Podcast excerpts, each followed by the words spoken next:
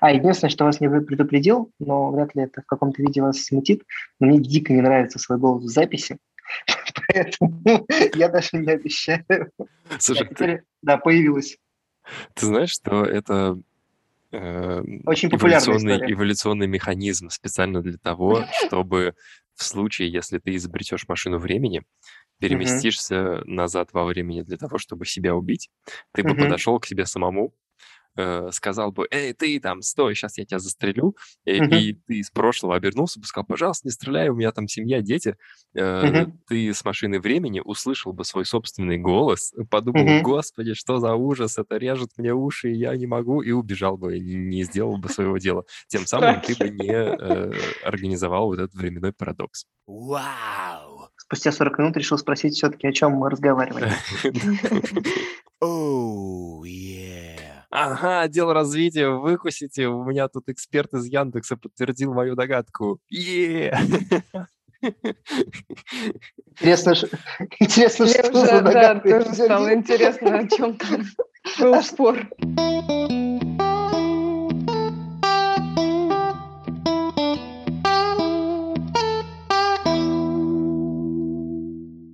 Всем привет, дорогие друзья! Это подкаст «Помни про Омни». 20 выпуск, кстати, на минуточку, 20-й юбилейный выпуск Юбилей. сегодня. Э, Сегодня с вами, как обычно, я, Аникеев Борис, эксперт по обучению из агентства RealWeb. Я Наташа Медведева, стратегический менеджер агентства RealWeb. Сегодня у нас в гостях очередной гость не из нашего агентства, что очень радует, Дмитрий Кравченко, человек, который э, раньше был у нас в RealWeb, а сейчас работает в Яндексе в Москве. Э, Дима, расскажи, пожалуйста, что ты делаешь в Яндексе. А, Тогда я уточню, что я работаю все-таки не напрямую. В Яндексе я работаю в К-50. А, Прошлой осенью была сделка, Яндекс купил полностью К-50, и мы влились в группу компаний, но при этом остаемся самостоятельным подразделением со всеми вытекающими. А я отвечаю за коммерческий блок, за продажи и за маркетинг. Частично делая то же самое, что делал в RealWeb. Круто. Слушай, ну ты сегодня просто идеальный гость для всех наших новостей, потому что я хотел бы поднять тему э, превращения Яндекса в гигантскую межнациональную машину типа Гугла или Фейсбука. И как раз ты человек, который работает в К-50, сервисе, который купил Яндекс.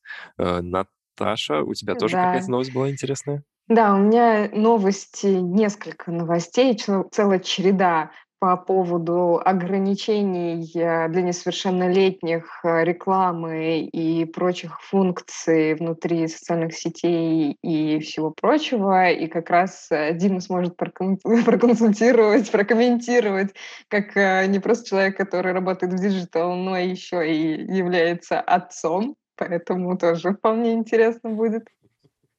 Окей, Дима, у тебя что? А я хотел бы затронуть э, историю про Сбер, потому что я достаточно не, не- ненадолго заскочил на три месяца в компанию Сберздоровье и окунулся в экосистему Сбера. И сейчас, э, смотря на последние результаты финансовые на Сбера, интересно, как идут дела с точки зрения роста выручки и других финансовых показателей, что происходит. Кажется, что есть что обсудить. Давай обсуждать. Тогда начинаем. Наташ, ты первая у нас в очереди сегодня. Я начну с чего-то более приземленного, без особых цифр, и каких-то технических моментов. А, Смотрите, у меня несколько новостей. Три, если быть точным. А, Первое по поводу того, что Google ограничивает а, внутри себя таргетинг на, несовершеннолетних и различные функции делает ограничивающие а, для тех, кто младше 18 лет. В частности, а, родители смогут запросить у Google удаление изображений из поиска по, картинок, по картинкам. Также YouTube тоже будет менять режим загрузки на приватный по умолчанию для подростков 13-17 лет. А, И также присутствует ограничение таргетинга именно в рекламе. Google Ads э, расширит свои защиты, чтобы предотвратить показ неподходящего по возрасту контента пользователям младше 18 лет. А приватный аккаунт в Ютубе это как? А, там будет э, всякий безопасный просмотр и будет эм, ограничивающие, мне кажется, какие-то категории, которые будут, в принципе, исключены из показа а, для таких э, людей, детей. Вот. И, в общем, там ограничивающиеся какие-то функции будут. Ну, тут не, в статье не уточняется, какие именно будут ограничивающие функции, но я думаю, что основное ограничение – это именно показ определенного контента. Я думаю, там это можно будет настроить. То есть родитель сможет настроить, какие именно категории будут исключены из показа.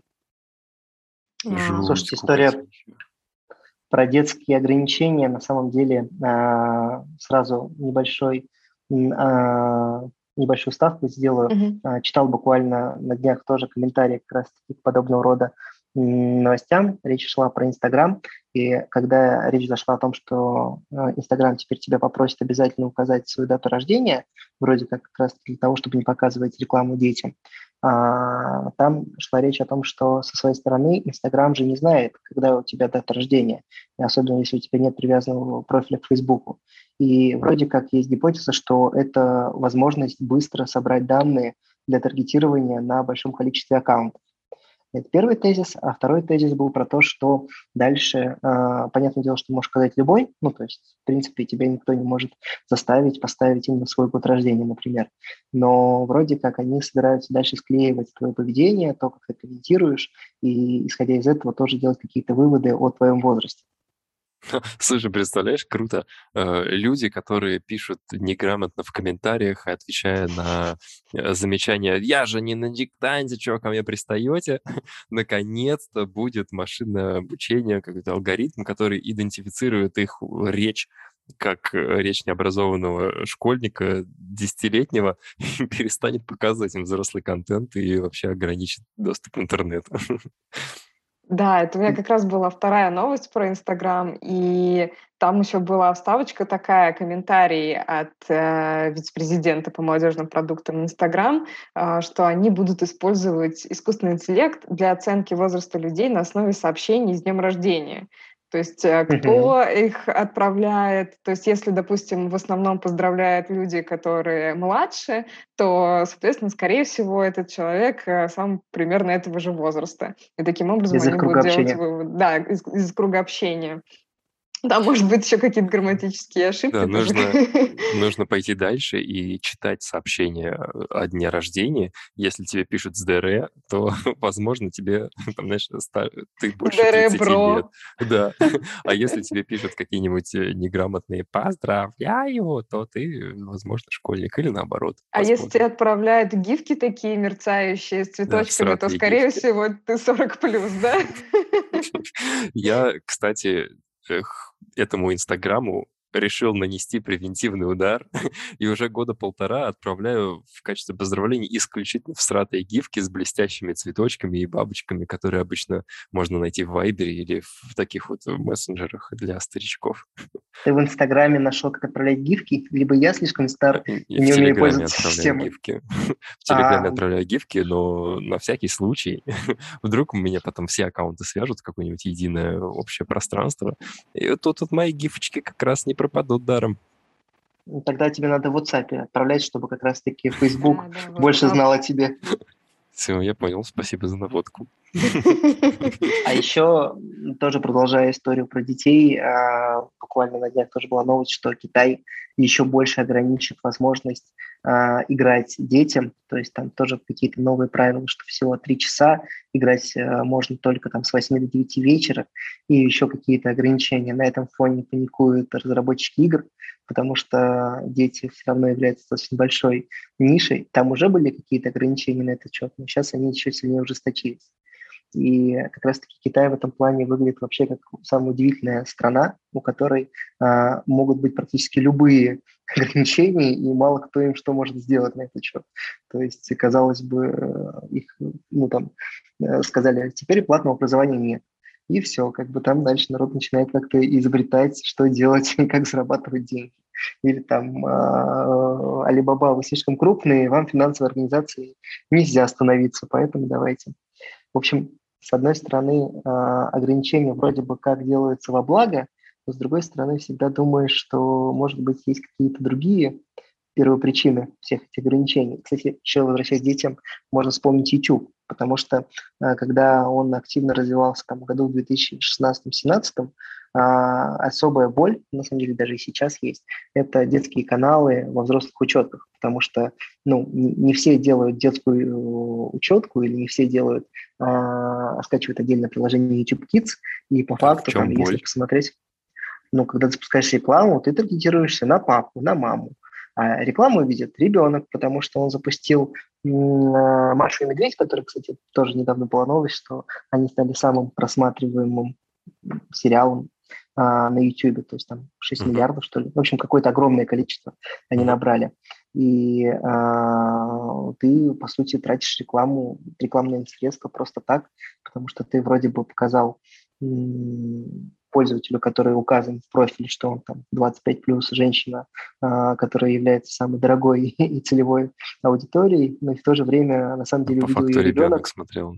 трехлетний, и все. Здравствуйте. Э, деньги потрачены впустую, и на этот счет было много там разных э, инструментов, как с этим боролись. Например, э, это создание блэк-листов, но в то же время была обратная ситуация, что они так быстро плодятся, каналы, что ты не всегда можешь успевать за ними, что создал кто-то новый канал и туда залил еще раз мультик. И все, ты уже там в лучшем случае по ключевым словам мог заблокировать, но все равно там бывало такое, что например, тот самый Google должен был не показывать там рекламу, но показывал. И обычно там очень дешевые просмотры, там типа две копейки за просмотр, пожалуйста. Слушай, знаешь, э, в Ютубе ну, вообще в целом в Гугле есть э, категории запрещенного контента, точнее, категории контента, рядом с которым ты бы, возможно, не хотел показывать свою рекламу, там какие-нибудь убийства, теракты. Э, ты можешь все это отключить у себя в настройках, э, и мне кажется, туда нужно добавить еще детский контент на случай, если у тебя есть риск показывать рекламу как раз человеку, который маленький, но смотрит рекламу с аккаунта своего родителя. И у нас будет такой список там э, убийства, теракты и детский контент, где вы хотели бы ограничить показ рекламы. Ну, кстати, в, в RealWeb тоже очень давно задумывались о том, как э, исключить э, эти показы дешевые в детском контенте. Мы уже там, я помню, какой-то алгоритм запиливали распознавание Э, детских каналов, там по тегам, по вхождению в заголовок, там разных э, слов. И потом через какое-то время вышла новость, что YouTube сам начал ограничивать показ рекламы на детских каналах, и что, в принципе, вот эта работа по поиску алгоритма, как вычленить эти детские каналы, они, она уже была не так уж и нужна.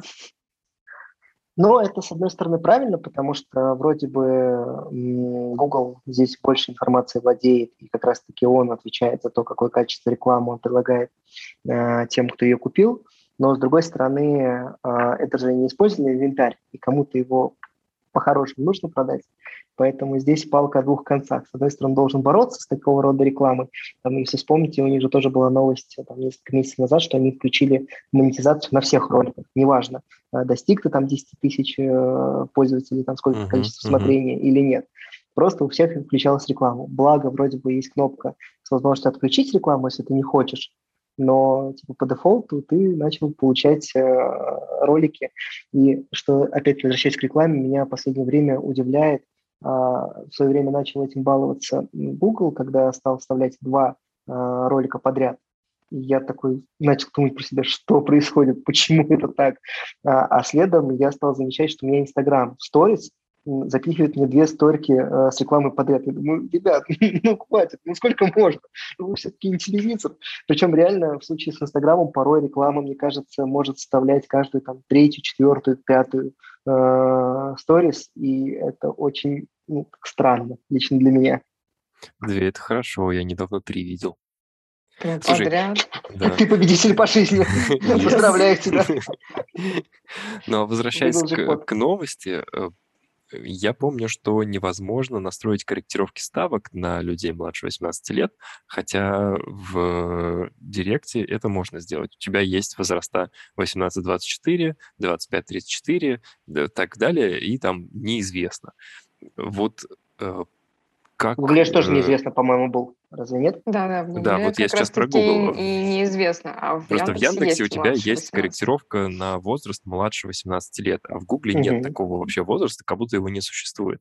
И сейчас ты говоришь, что ограни- будут еще сильнее ограничены показы рекламы э, молодым ребятам.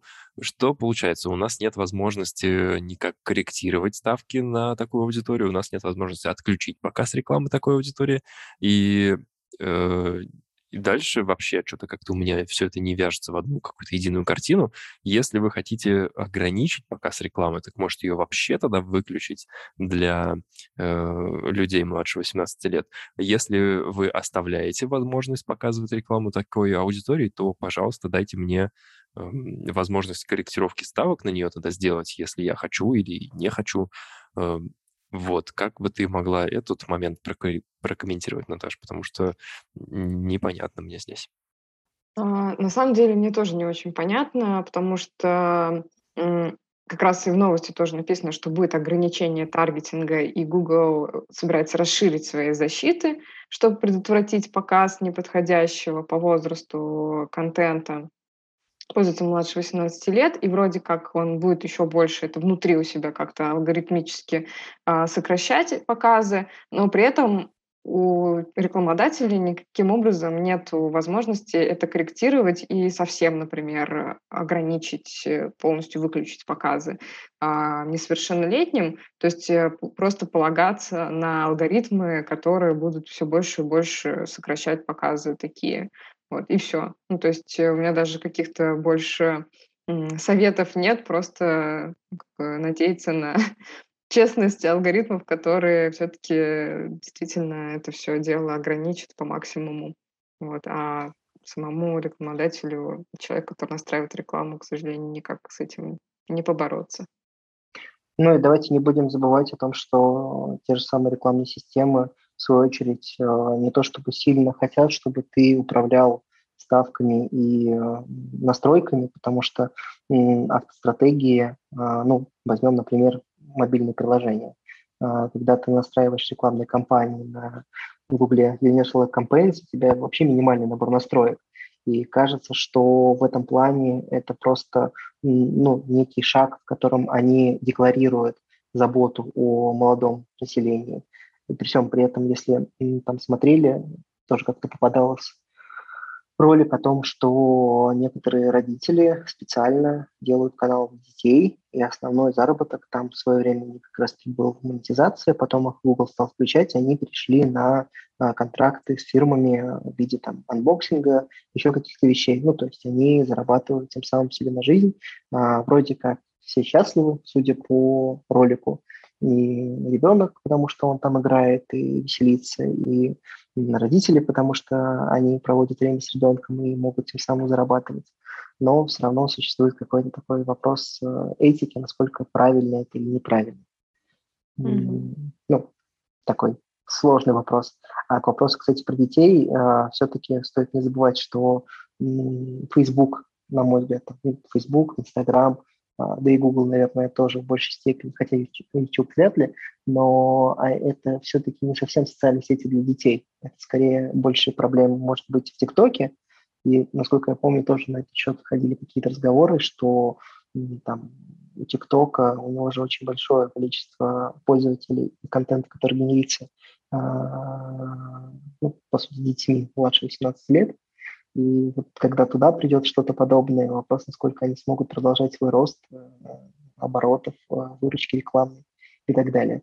Ну вот как раз про ТикТок тоже вышла буквально недавно новость, что они вслед за Ютубом и Инстаграмом тоже усиляют меры безопасности для несовершеннолетних, и у них там даже сейчас разграничиваются а, ограничения для тех, кто 16-17 лет, и для тех, а, для, кто от 13 до 15 лет. Понятно, что вторым а, для них более такие ужесточенные правила, а, и они касаются а, обмена личными сообщениями, что вообще там от 13 до 15 лет им нельзя будет отправлять э, сообщения, если ты там, не их подписчик, не в друзьях и так далее.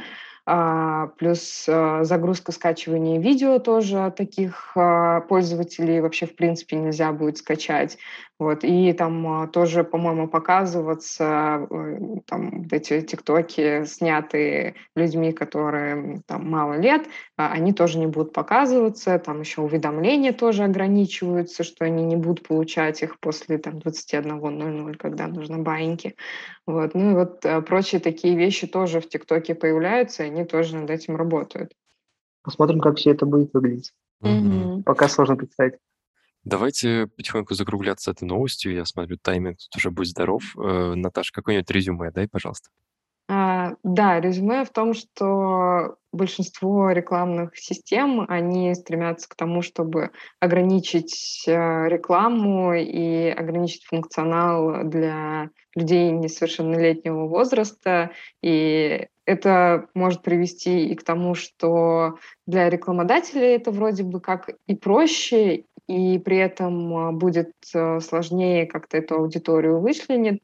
А, а с другой стороны, вроде как а, алгоритмы на, на то и нацелены, чтобы нам помогать. а, Так, к чему я это все? Всё будет хорошо. Да, ну, в общем, да. И в итоге все будет хорошо.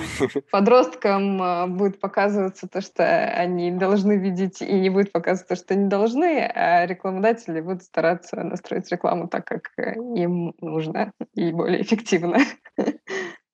Ну, Мир во круто. всем мире. Тогда давайте дальше. Печенье, жвачки. Тогда поехали дальше. Дмитрий, теперь тебе слово. Спасибо. А, Собственно говоря, а, почему хотел затронуть тему как я уже сказал вкратце, я на какой-то период времени коснулся ее, этой экосистемы, и мне стало интересно, как она развивается. А, Интересно, два заголовка а, в разных изданиях об одном и том же. Начну с позитивного. А, РБК сколько зарабатывает и тратит экосистема Сбера, инфографика. И дальше приводятся данные о том, какие результаты были по итогам первого полугодия, сравнивается а, с прошлым полугодием прошлого года, где указывается, что выручка Сбербанка от э, сервисов, которые не финансовые, выросла в три раза, уже 75 миллиардов практически составила.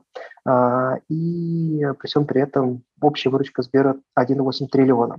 Честно говоря, цифра триллионом для меня вообще сложно представимая, но, наверное, когда-нибудь э, я смогу себе представить, насколько настолько много денег. Так вот, а второй заголовок на тех же самых данных, в ту же дату выпущения, это ведомости. Убыток Сбера от экосистемы вырос почти в 4 раза.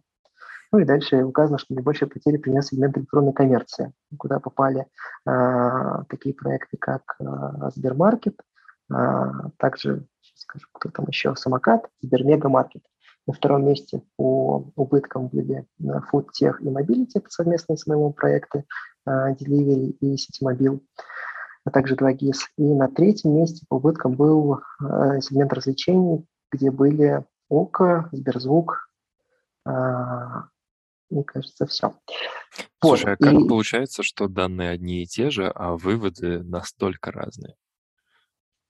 А, Я как раз и хотел затронуть тему того, что в современном мире, а, во-первых, повестка все-таки, она формируется медиа, и а, несмотря на то, что, например, там многие могут говорить, что издания, те же самые бумажные газеты, они уже не столь популярны, но все равно, если там беря себя, хоть я и не репрезентативен, но все равно я получаю новостные а, нарезки в каких-то телеграм-каналах и так далее, и туда как раз-таки постятся ссылки на подобного рода материалы. То есть редко кто их перерабатывает, а просто форвардят там ссылку, а дальше уже подтягивается заголовок и какой-то кусок текста. Ну, и кто-то может дать какие-то комментарии на этот счет.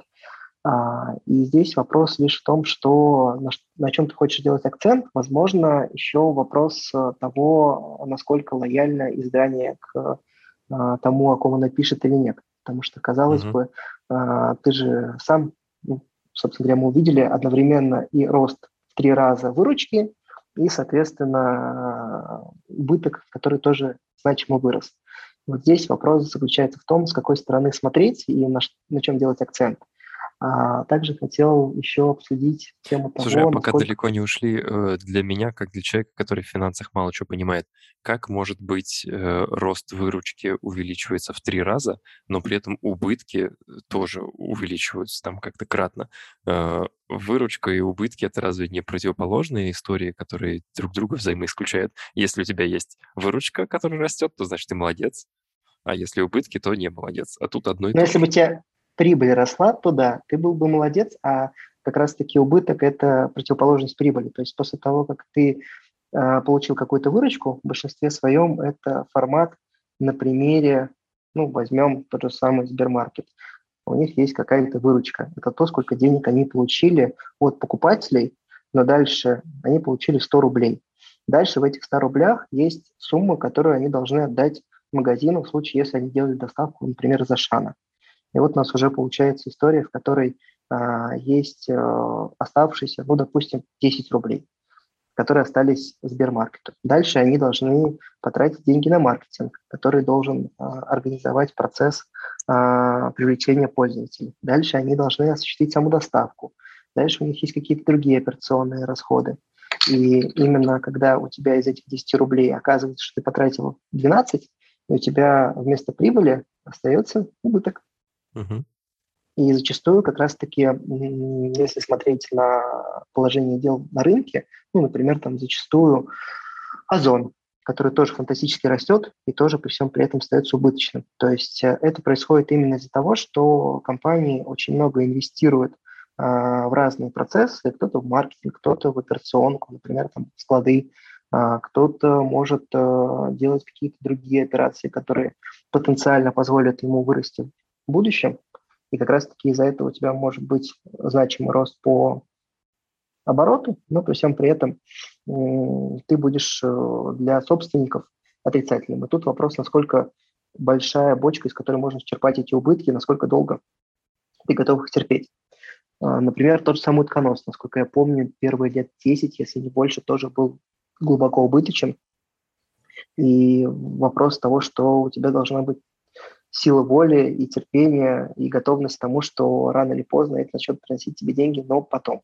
Потому что, условно, если не будешь вкладываться, ну, например, там, то, что мы видим, э, выручка выросла в три раза, а убытки в четыре. То есть э, дальше, ну, там, если опять-таки мы со- соотнесем, то там получится цифры там 74 миллиарда, а убыток составил, э, скажу, 10 с половиной. Сейчас. Убыток э, по сравнению с обычным периодом до 10, с- до 10,5 миллиардов. То есть получается, что сейчас для того, чтобы привлечь 75 ртов, э, 10 вложили. Соответственно, дальше, что бы они могли сделать? В теории они мо- могли не расти так экс- экстенсивно, но тогда и убыток, скорее всего, был бы меньше. И тут вопрос, насколько быстро ты масштабируешься. Там же еще у бизнеса зачастую, когда ты больше оборачиваемость получаешь, ты можешь получить лучшие условия от поставщиков. Ты можешь э, дешевле привлекать пользователей, потому что там реферальная программа может работать и так далее, и так далее. У тебя может э, выш- выш- дешевле выходить логистика, потому что ты можешь больше нагружать там э, свои машины или какие-то еще издержки сокращать. Так что иногда э, рост выручки – это специально провоцируемая штука. Главное, чтобы это было управляемо. Мгм. Слушай, буквально пару дней назад ехали в лифте с Алексеем Цикаревым, мы обсуждали сериал «Кремниевая долина», где они там сидят со своим инвестором и говорят, э, э, мы скоро выйдем на прибыль. Инвестор такой, нет, нет, нет, нет, никакой прибыли. Как только ты покажешь прибыль, так все сразу э, захотят ее, и типа твой бизнес тут же провалится.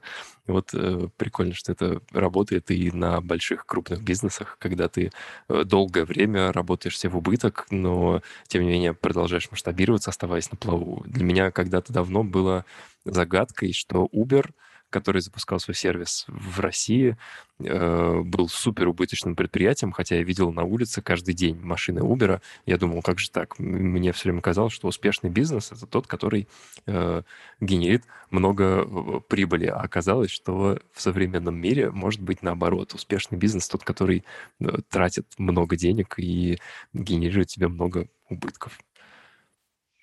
Ну, это палка двух концов, да. Чего ты хочешь? Ты зараба- хочешь зарабатывать в моменте или ты рассчитываешь на заработок в будущем, но больше, на большем объеме? Так или а что, что, наоборот, экономика начнет сходиться? А что в итоге там с отчетом? Ты начал с него, и потом мы как-то уехали вообще в другую тему, до Кремниевой долины докатились. Ну, для меня было интересно именно две подачи, одной, э, два варианта подачи одной и той же информации, а, и то, что насколько Сбер активно в этом направлении растет. Ходили слухи о том, что ЦБ хочет каким-то образом ограничить э, работу банков совместно с экосистемами. И просто интересно наблюдать о том, потому что, по-моему, по итогам первого квартала самый большой убыток был у сетимобила, если не изменяет память, тут могу ошибаться. И тут, по сути, э, вырвались Яком проекты вперед. Хотя, на самом деле, сделка по покупке Сбермегамаркет, насколько я помню, тоже приходилась только на весну. Это тот, который был, раньше был Гуцами. Uh-huh. Вот, и сейчас он уже фигурирует.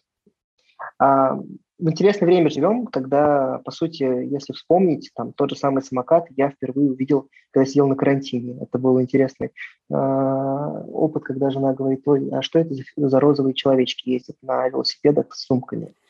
Такой, я не знаю, что это такое. А потом оказалось, что это новая служба доставки, которая впоследствии там попала.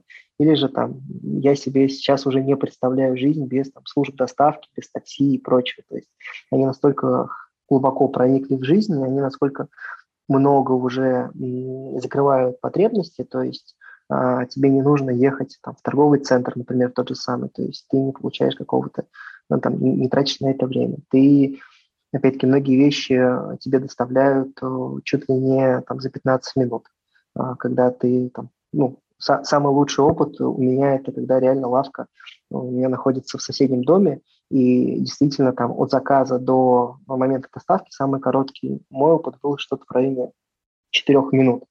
Ну, то есть это реально минуты. вот... Ну, вероятнее всего, попал в момент, когда не было заказов или когда курьер был прямо на месте, там заказ был небольшой, но реально вот ты делаешь заказ, и у тебя вот появляется практически мгновенно. Тебе для этого нужно, ну, в лучшем случае, э, заплатить такую же цену, как ты заплатил бы в соседнем магазине. И это, конечно, какая-то фантастическая история, когда ты... И, и я себе уже не представляю жизнь без такого рода сервисов. И хочется, чтобы их становилось больше, они были круче. И, собственно говоря, жизнь, с одной стороны, я понимаю, что это некая зависимость получается, так же, как и от гаджетов, так же, как и от э, любых других э, проявлений технологий, которые есть на сегодняшний день. Но, с другой стороны, кажется, что уровень жизни от этого сильно растет. А еще ходят, интересно ходят. понаблюдать э, над тем, как как раз ну, разные сервисы, они пытаются кон- конкурировать друг с другом, и как вот эти медиа-гиганты, там Яндекс, э, Сбер, Mail.ru, кто еще с ними пытается бодаться, э, как они придумывают одни и те же сервисы и друг с другом пытаются конкурировать за наибольшую аудиторию, и что из этого будет удобнее, и чем в итоге будут пользоваться разные пользователи. Это тоже, конечно, интересно наблюдать, и разные мнения тоже выслушивать, кому что удобнее использовать там Яндекс или там Яндекс Такси или Ситимобиль или что-то еще. Слушай, да, лента Фейсбука на этот счет всегда пестрит какими-нибудь сообщениями. Я больше никогда не.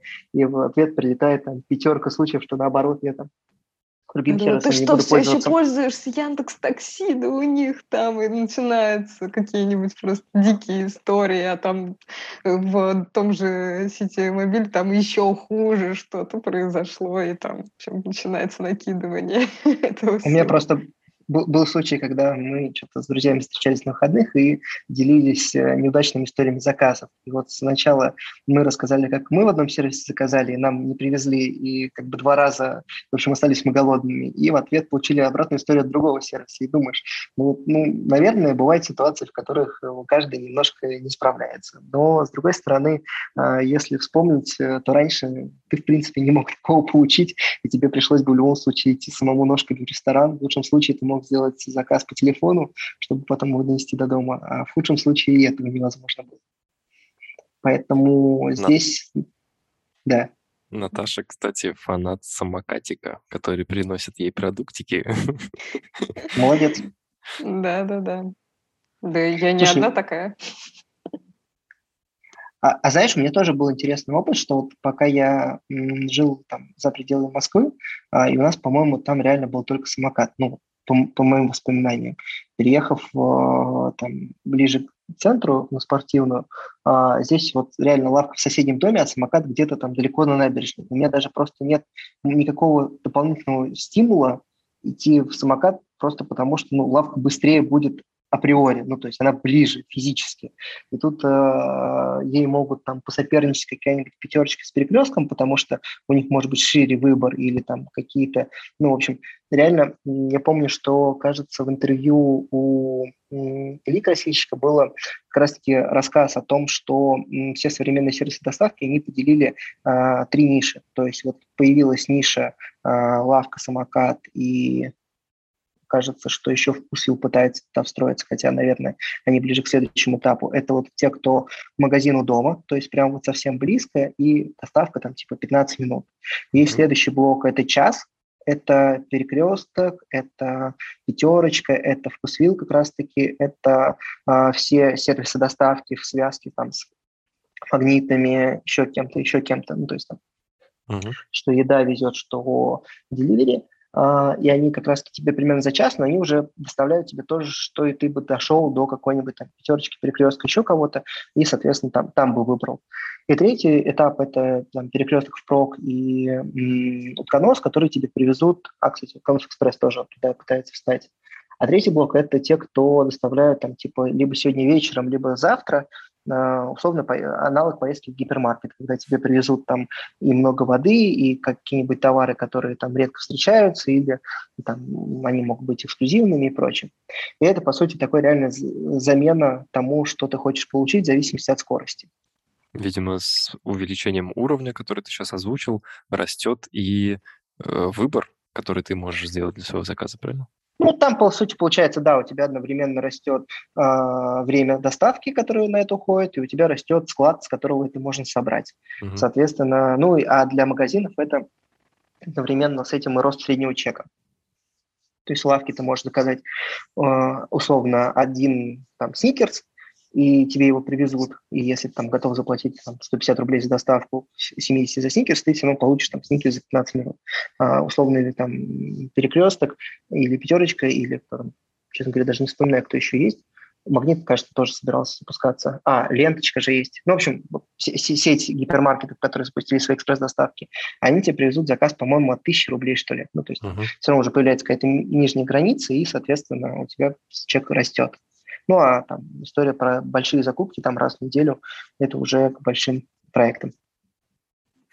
Круто. Слушай, мне кажется, здесь идеально зайдет моя следующая новость, поэтому э, если мы не сговаривались, если что, да? Да, так получилось, что у нас удачно сегодня подобрался гость, и новости, и все как-то сложилось. Ну, 20-й выпуск, как-никак, круто. Э, давай тогда подведи итог своей новости. Было бы круто, если бы ты ее как-то еще раз повторил для тех, кто устал следить за ходом наших мыслей, так, чтобы вернуться немного в колею и поехать дальше спустя 40 минут решил спросить все-таки, о чем мы разговариваем. А, начал я с того, что одновременно 29 июля и даже практически в одно и то же время сначала вышла новость на РБК, сколько зарабатывает и тратит эта система Сбера в инфографике, и начинается новость того, что э, выручка Сбербанка от нефинансовых сервисов выросла в три раза а буквально через час, небольш... даже меньше часа, в 16.28 этого же дня у ведомостей выходит новость с названием «Убыток Сбера от экосистемы вырос почти в 4 раза». И там дальше расшифровывается о том, какие сервисы были наиболее убыточные в этом первом полугодии. И сравнивается с результатами тоже прошлого полу... прошлогоднего полугодия. А я начинал с того, что как медиа может влиять на восприятие информации, а дальше мы поговорили, что кажется, что рост сервисов, э, он также несет благо и для нас, ну, лично для меня, потому что многие вещи я могу делать быстрее, с меньшими трудозатратами, и кажется, что от этого пользователи тоже выигрывают. Хотя, понятное дело, что бизнес создается изначально, чтобы зарабатывать деньги. Мне еще понравилась идея, которую мы немножечко обсуждали перед тем, как начать запись, э, но сейчас ее как-то не было. Э, ты говорил о том, э, не странно ли это, что Сбер, который изначально является банком, лезет в какие-то другие направления бизнеса, при, при этом распоряжаясь около государственными деньгами. Нормально ли это и как ты к этому относишься? Да, кстати, эту штуку как-то выпала из повестки. Ну, с другой стороны, мы не разобрались, потому что я так и не вспомнил, кто кому в прошлом году продавал долю в Сбере, то ли ЦБ государство, то ли государство ЦБ. Кажется, все-таки государство купило ЦБ. А, и здесь, наверное, все-таки э, действительно странно, что есть прямое влияние, точнее, прямое использование денег государства. Но в то же время мы начинали говорить про Китай, который так буквально предыдущей новости в каком-то виде затрагивался. И это не первая история, когда государство влияет каким-то образом на коммерческие компании пытается там из этого получить прибыль. Потому что, например, там тот же самый Китай после обвала, китайское правительство после обвала акций там, большинства компаний э, крупных технологических э, в итоге купило какую-то долю, там, где-то 1% для того, чтобы участвовать, это еще что-то. Поэтому, может быть, здесь это вообще не прямое влияние. И все-таки э, Сбербанк, он торгуется на бирже, ты можешь купить его акции, собственно говоря, а также стать участником. Там, по-моему, где-то половина денег, что ли. Сейчас боюсь соврать, потому что не на 100% уверен в своей информации. В общем, это скользкая тема, скажем так, со всех сторон. Выкрутился. Хорошо, ну что ж, тогда э, спасибо, Дима, что ты принес нам такую новость, которую мы сегодня обсуждаем. Прямо э, очень интересно. Э, я сам перед каждым выпуском хожу и облизываюсь на подобные новости про деньги, кто там кого выкупил, но из-за того, что я не могу их качественно подать, и я не являюсь специалистом в финансовой сфере, ничего не понимаю, что там происходит. Как говорится, ничего не приятно, но очень интересно. Э, круто, что ты пришел и рассказал сегодня такое. Э, вообще благодарю. Ну что ж, э, а теперь э, новость номер три, и завершим на этом. Я думаю, что у нас тут по таймингу подкаста уже что-то слишком много, но новость у меня такая, которую я вынашиваю уже вторую неделю, наверное. Эм, уважаемые слушатели, что вы понимали, вчера мы пытались записать э, один выпуск экстренный нашего подкаста, но что-то пошло не так, э, пришлось эту историю свернуть. Но и там прозвучало вот это то, что я сейчас собираюсь рассказать. Но сейчас я обогатил новость новыми вводными. Начинается все вот с чего. Яндекс выкупает доли Uber в Яндекс Еде, лавке, доставке и в разработке беспилотных автомобилей. Вот что тут говорится.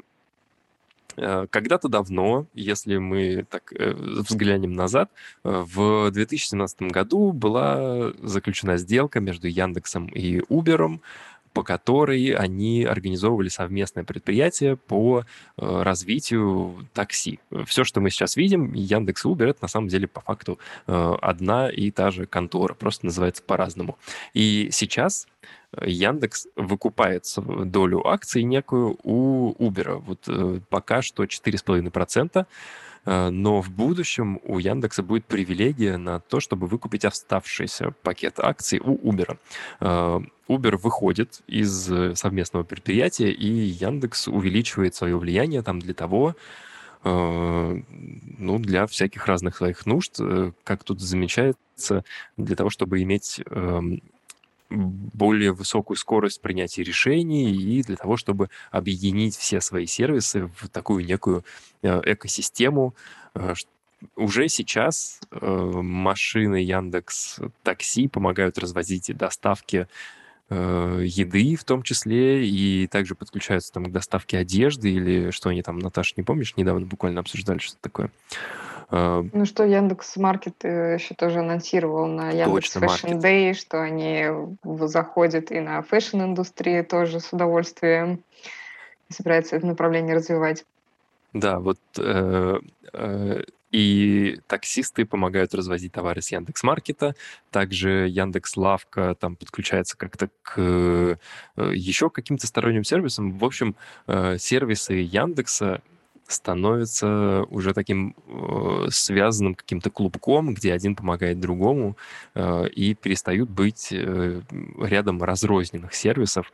Об этом говорит не только объединение внутри, но даже э, централизация всех, ну, большинства сервисов Яндекса в одном приложении Яндекс.Го, где ты можешь и такси вызвать, и еду себе заказать, и вообще что захочешь. Э, вот. И это лишь часть новости, она меня заинтересовала, потому что э, помимо того, что Яндекс выкупает долю Uber, ну, то, что написано прямым текстом, э, можно немного присуждать и предположить, что будет делать Яндекс э, с этой долей.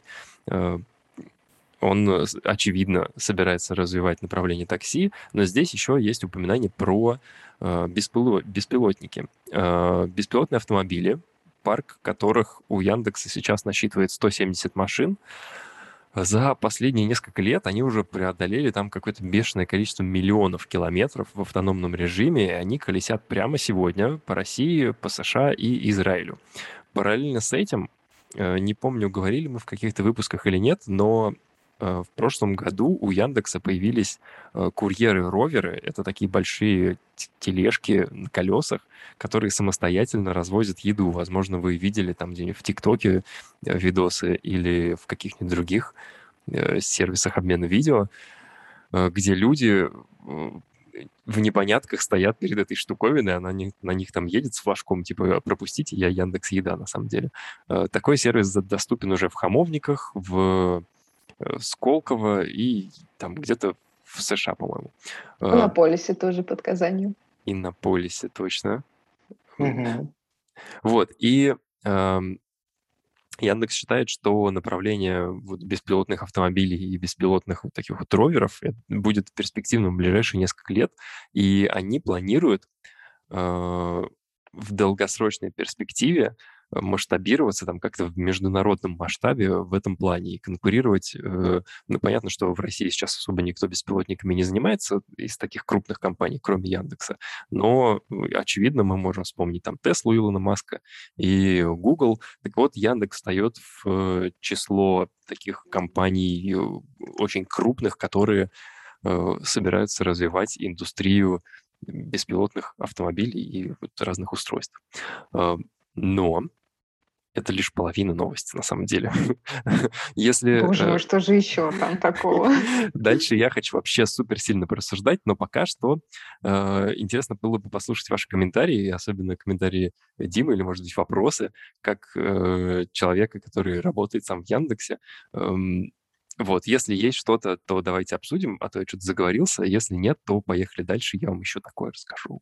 Слушай, ну, на самом деле история про объединение в общий бизнес-юнит, по-моему, еще прошлым летом объявлялась на а, в прошлом же году Яндекс проводил конференцию Yato Conference в немножко другом формате из-за удаленки. А, это было в формате интервью, и там как раз рассказывалось про выделение бизнеса райтеха и фудтеха а, и e-commerce в общую бизнес-вертикаль. И кажется, что, собственно говоря, аналогичные, там, если почитать посты Тиграна Худвердяна, который сегодня был,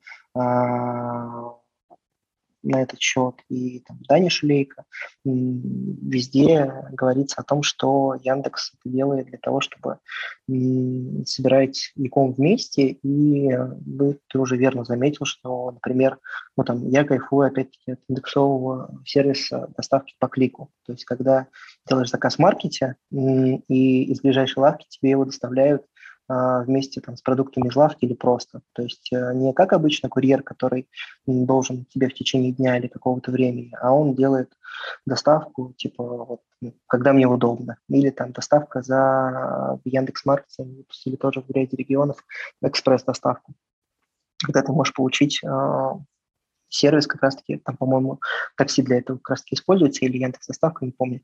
А, тоже речь идет о том, что ты можешь, например, там цветы а, ну, из моего опыта, я заказывал там цветы для жены, и действительно ты за час получаешь букет, а, и тебе опять-таки не нужно подойти, у тебя вот там ты выбрал и получил это очень быстро и очень удобно. Аналогично, по-моему, была ситуация как-то раз с э, гелиевым баллоном для шариков на детский день рождения. Тоже для того, чтобы долго не тратить время, я сделал заказ, который мне тут же привезли. Ты в лавке заказал баллон с гелием? Не, я заказал его в Маркете Экспресс. То есть мне его доставили там типа за час небольшим тоже курьером. Вот, то есть то, что в обычной жизни, к чему привыкли, что ты там в лучшем случае завтра получишь. Uh-huh. А Поэтому здесь, ну, как бы особо комментировать, кроме того, что уже э, указано во всех официальных источниках, наверное, сложно, просто потому что весь бизнес, он а, получает синергию. Вот как раз возвращаясь к истории про Сбер, а, я начала говорить о том, что чем больше бизнес, тем больше он может экономить на издержках. И, например, там те же самые таксисты, которые могут сделать э, в момент, когда у них нет заказов, сделать доставку одного товара в другое место и получить за это вознаграждение. По сути, это тоже некая компенсация это тоже возможность сократить издержки на круг, когда у всего бизнеса от этого получается топ Угу. Я ну, какой-то новый клиентский опыт. Новость в целом про то, что Яндекс собирается ну и уже в процессе объединения своих сервисов в одну какую-то экосистему, э, не нова, но когда видишь это своими глазами, как это происходит, э, когда это происходит прямо при тебе, такое, я почему-то воспринимаю это как такое грандиозное событие, уже другие ощущения. Но новости пока что лишь половинчатая, потому что вторая у меня есть самокат, открывает сервис доставки на Манхэттене. Они будут э, доставлять еду там так же, как и здесь в Москве, за 15-20 минут э, вот в районе Нью-Йорка. И параллельно с этим Яндекс доставляет по точно такой же схеме сейчас э, Дим, поправь, если я не прав, где-то в Париже. США и в Париже, ты сказал. Вот. И, Что, в США не знаю. Э, точно есть что-то в США, у них же там роверы катаются. Э, а это Но... другое. Это именно история про роверы как отдельный вид бизнеса, как раз это больше про то, что ты говорил, э, про self-driving, да, то есть uh-huh. это сервисы по автоматическому управлению, и ты говоришь, что давно не было. На самом деле, когда в 2016 году был э, в Штатах, э, в Нью-Йорке, э, в Нью-Йорке, в Калифорнии как раз таки, Google тогда приглашал на конференцию и мы были, собственно говоря, в одном из офисов Гугла, и там ездили уже тогда эти автоматически управляемые машины, и я помню, что уже тогда обсуждался очень важный вопрос того, что а, все-таки в случае опасности, как должна себя вести машина. То есть, когда нет возможности избежать происшествия, а, кем она должна жертвовать, а, пассажирами или же условно говоря, кем-то на дороге. И тут, блин, сложная этика. Угу. Мне понравилось, во всем как, этом. мне понравилось, как Илон Маск это решил со своими роботами. Э, в анонсе он сказал, не беспокойтесь, роботы будут медленные, так что вы всегда сможете да, от них можно убежать. Не, ну понимаешь, как бы когда ты говоришь о том, что едет э, машина со скоростью 60, 70, 80 км в час, то сложно от него убежать, особенно если речь идет о том, что там а, что-то неожиданное произошло на дороге. Uh-huh. Потому что по факту все-таки у автопилотов количество ДТП на там, тысячу машин меньше, но каждый из них э, воспринимается как нечто такое значимое, потому что uh-huh. э, это повод поговорить, подискутировать на тему того, как это должно быть. Точно, точно. А, окей, тогда расскажу про вторую часть новости, которая звучит э, так, что и самокат открывает доставку, Яндекс открывает доставку в другом месте. И тут я провел research, который дал э, двоякие результаты, противоречивые, прямо скажем. А, один мой друг из э, Германии говорит, что у них там в Берлине вообще невозможно заказать доставку еды никак, кроме как у ресторана напрямую. То есть там нет агрегаторов доставки. И когда я ему рассказал про Яндекс.Лавку, он вообще сделал круглые глаза и не понимал, о чем речь, как это можно через 15 минут получить там э, минимальный пакет э, еды, там, я не знаю, газировку, чипсы, э, для него это было шоком, потому что в его случае нужно идти в магазин и там уже руками все выбирать. А, другие же э, респонденты отмечают, что все же есть Uber Eats, есть еще какие-то другие сервисы, которые работают сейчас в Европе и вообще много где. Но пока я не дошел до Uber Eats, и я был уверен, что Яндекс и Самокат придумали такой вот сервис по быстрой доставке еды в России, аналогу, аналогов которому нет нигде в Европе. И меня такая гордость обуяла. Типа, ничего себе, наконец-то мы в России что-то придумали, вот прямо при мне произошло что-то грандиозное, такое, чего нет в Европе. Обычно э, мы получаем технологии оттуда, э, берем опыт Гугла, перенимаем его там где-то в Яндексе, берем опыт Фейсбука и делаем из этого ВКонтакте, а тут обратная абсолютно история, когда есть э, отечественный сервис Яндекс.Лавка, и он теперь едет завоевывать Европу, быстро доставляя еду за 15 минут. Подумал, ничего себе, вот это крутотень, э, но потом оказалось, что все же подобные сервисы есть, но, тем не менее, моего восторга это никак не преуменьшает, потому что э, получается, что Яндекс э, встает э, в один ряд с такими гигантами, как вот Uber, как Google, и прямо на моих глазах превращается из какого-то второстепенного поисковика, которым пользуется мой дядя из деревни, в межнациональную компанию, которая помимо эм, э, поиска предоставляет мне услуги и такси, и доставки еды, и всего, чего хочешь. И не только мне, но даже если я поеду куда-нибудь э, в Европу, там я тоже смогу через Яндекс.Лавку заказать себе э, чипсов на вечер. По-моему, это супер круто.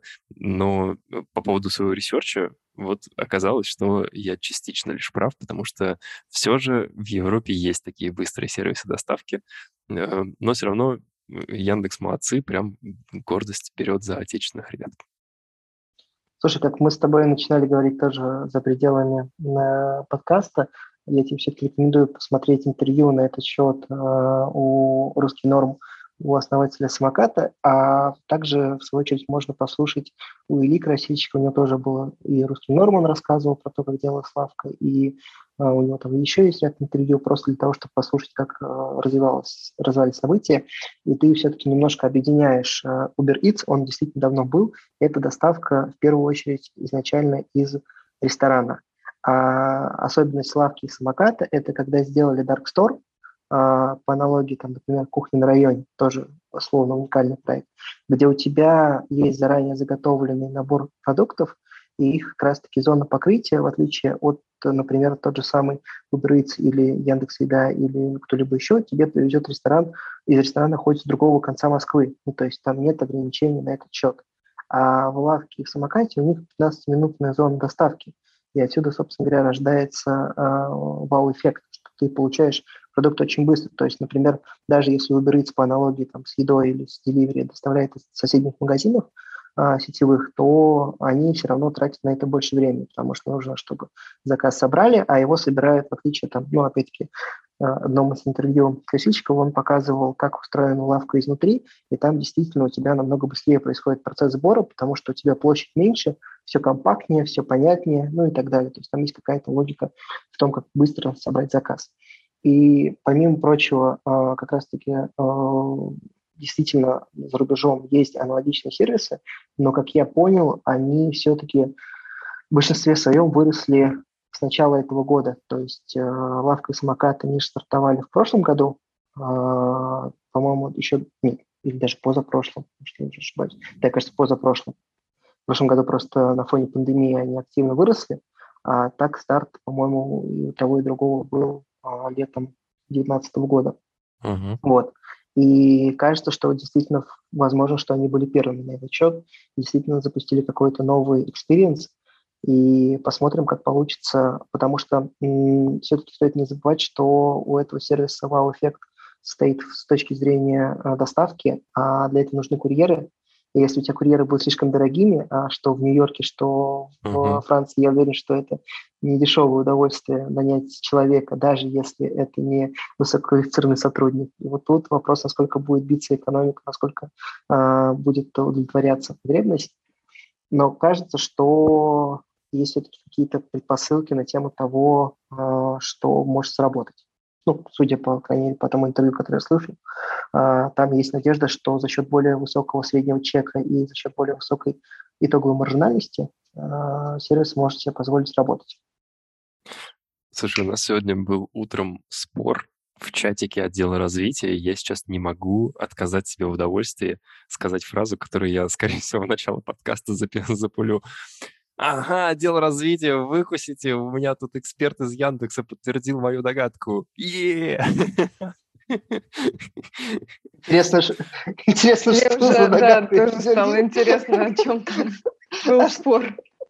Ну, видишь, я говорил, что э, сервис уникальный и как минимум самобытный, и что аналогов где-то в Европе найти сложно. А отдел развития мне э, говорил в пику, что на самом деле есть и э, аналогичные сервисы, как Uber Eats, но вот сейчас ты помог нам разобраться в том, что такие продукты Не немного некорректно аналог. сравнивать, Мгм. да, это немного разные истории. Ну что ж, э, спасибо, Дмитрий, спасибо, Наташа, спасибо, Борис, что пришел. Спасибо, Борис, да, что позвали. Наташа, тоже спасибо. Э, Очень ценные комментарии сегодня от тебя, и ты, пожалуй, первый наш такой э, гость прямо из самого Яндекса, ничего себе. Э, И было приятно с тобой пообщаться. У нас впервые получилась такая дискуссия, которая была основана не на самой новости, а на обменом опытом и мнениями. Очень было ценно услышать то, что ты думаешь. Круто, что ты поучаствовал в нашем подкасте. Наташа, тебе благодарность за то, что ты все это придумала. Она мне как-то пишет, а давай, Дмитрий, э, Диму Кравченко позовем. Я говорю, Давай, круто. Э, Тогда на уж Сереже Яроляну давайте спасибо Да, скажем. да, потому что спасибо, Сережа изначально Сережа Яролян, Яролян. идею закинул он. Так что да, это была его вторую изначальная толстовку, идея. получается. Ну что, давайте надо закругляться. Не-не-не, давайте тогда толстовку мне. Вторая? Яндексовскую толстовку, что ли? Не, ну что, придется Мне реально любая подойдет. потому что Борис получает как эксперт Яндекса толстовки Яндекса и отдает сотрудникам Яндекса. Нормально, Дим, я, я тебе Кстати, вот эту вот футболку, например, я купил себе сам. А, а, ну, зрители не увидят, а у меня просто толст- э, Да, футболка э, Яндекса. Дима показывает футболку, на которой крупными буквами написано Яндекс. Да, это куплено на свои деньги, как говорится. Равно как и Реалвебовская, на самом деле. У меня, я недавно выкладывал пост в Инстаграм, и у меня там были два подарка. Один был подарок от Реалвеба, который я получил в 2019 году, кажется. А, У нас была премия Герой Реалвеба, и нам пятерым подарили толстовки с доброшрифтом а, We All Can Be Heroes. А, Вот, и она у меня осталась. А в К-50 в этот день подарили такие специальные чехлы для ноутбука, а, которые можно носить с собой, непромокаемый значок. Вот, я написал пост о том, что как же классно получать подарки, так что я очень люблю э, мерч разного толка, у меня его есть и индексовый, и гугловый. А, а, кстати, тоже к воспоминаниям а, о моей поездке в Штаты. э, Забавно было, что буквально за несколько недель до этого была большая конференция Яндекса, и там раздавали очень крутые толстовки индексовые. Э, Я в этой толстовке полетел в Штаты на конференцию Гугла с логотипом я. Ну, как бы вряд ли кто-то обратил внимание понял, что это речь, но это было занятно, потому что за, счет Гугла полететь на, другой конец света э, на конференцию, но при этом, да, промоутировать другой бренд. А, а Google тогда, кстати, подарил, по-моему, рюкзаки. Но, кстати, вот э, на моей памяти в большинстве своем э, реально рюкзаки, наверное, самые странные из вариантов мерча, потому что в большинстве своем заказывают какие-то простые, и их не очень хочется э, долго Мгм. использовать. А вот на примере там всякого... ну, там, а, из гугловского, я помню, еще прикольный мерч был. Они на какой-то из э, новых годов дарили а, классные пауэрбанки. Это был пауэрбанк в таком формате камня, а, который одновременно мог еще заряжать и беспроводным образом. Ну, то есть Ух ты. таким таким. Ну, самое прикольное сих пор пользуюсь. это, конечно, лава-лампа Ой, да, у меня, я как раз хотел об этом сказать. гугловская. Ну, Тогда уж давайте вспомним. Когда мы Да-да. сдавали сертификаты, э, я помню, за первый этап, типа за базовый сертификат давали лава-лампу, а за продвинутый сертификат на поиске давали часы настенные от Гугла. Очень классно. У меня тоже одно из лучших впечатлений, воспоминаний о мерче. Необычно. А, давайте на всякий Мгм. случай проверим, насколько давно вы работаете в сериал Веб. Застали ли вы а, Новый год, на который мы клиентам дарили хлысты? Ух, я О, нет. господи, нет. Нет? Хотя я Ну, в Web более- больше шести лет, но я такого не застала. Это была идея Васи, э, это был год лошади, и мы, собственно говоря, дарили э, White Horse э, и хлыст. И эти хлысты потом пользовались популярностью среди клиентов и спрашивали, а Есть есть ли еще? еще. Кто сломал? Спрашивали, о, с аккаунт-менеджеров спрашивали, где мои лиды? Хтч. Я спрашиваю, где звонки? Хтч. Слушай, тогда еще было все не настолько сурово. То есть это был год, не помню, уже 13-14, наверное. А, И на- на- тогда еще системы аналитики не так популярны были, и колл-трекинги. Только-только входили в рынок. Ну, так что это было давно и неправда. Окей, Спасибо мы говорили сегодня вообще обо всем, получается. Да, давайте прощаться тогда. Э, получился насыщенный, интересный выпуск. Спасибо всем, что дослушали до самого конца. И я призываю вас, как обычно, ставьте комментарии на той платформе подкастерской, на которой вы нас слушаете, потому что это помогает нам продвигаться в топ и э, радоваться, когда мы видим положительную динамику наших прослушиваний. Э, кроме этого, у нас есть Инстаграм, помни про Omni, одноименный. Вы можете там с нами пообщаться, задавать любые вопросы. Э, мы с вами с удовольствием что-нибудь обсудим. Вообще общаться с подписчиками — это лучшее, лучший досуг, который можно придумать. Э, ну, Мне а кажется, теперь... вы можете угу. устроить конкурс на самую интересную новость и позвать подписчиков ее обсуждать. Э, да, кстати, вот вчера я все пиарил Катю Жукову, которая сама мне написала, Борис, у меня есть новость, давайте обсудим ее в нашем подкасте. И, э, естественно, мы согласились, это было супер классный выпуск на час, который, к сожалению, не удалось выпустить. Но, э, ребята, я хочу вас призвать, если у вас есть какая-то интересная новость, которую вы горите и хотели бы поделиться с миром, приходите ко мне или к Наташе, мы обязательно, э, вплоть до того, что мы сделаем супер экстренный выпуск какой-нибудь вне вне нашего расписания. Давайте делиться новостями, и будет вообще супер круто. Э, теперь тогда давайте прощаться. Меня звали Аникеев Борис. И до сих пор тебя так зовут. Ничего не поменялось. И Дима Кравченко. И Дима Кравченко. Всем спасибо и пока. Пока-пока.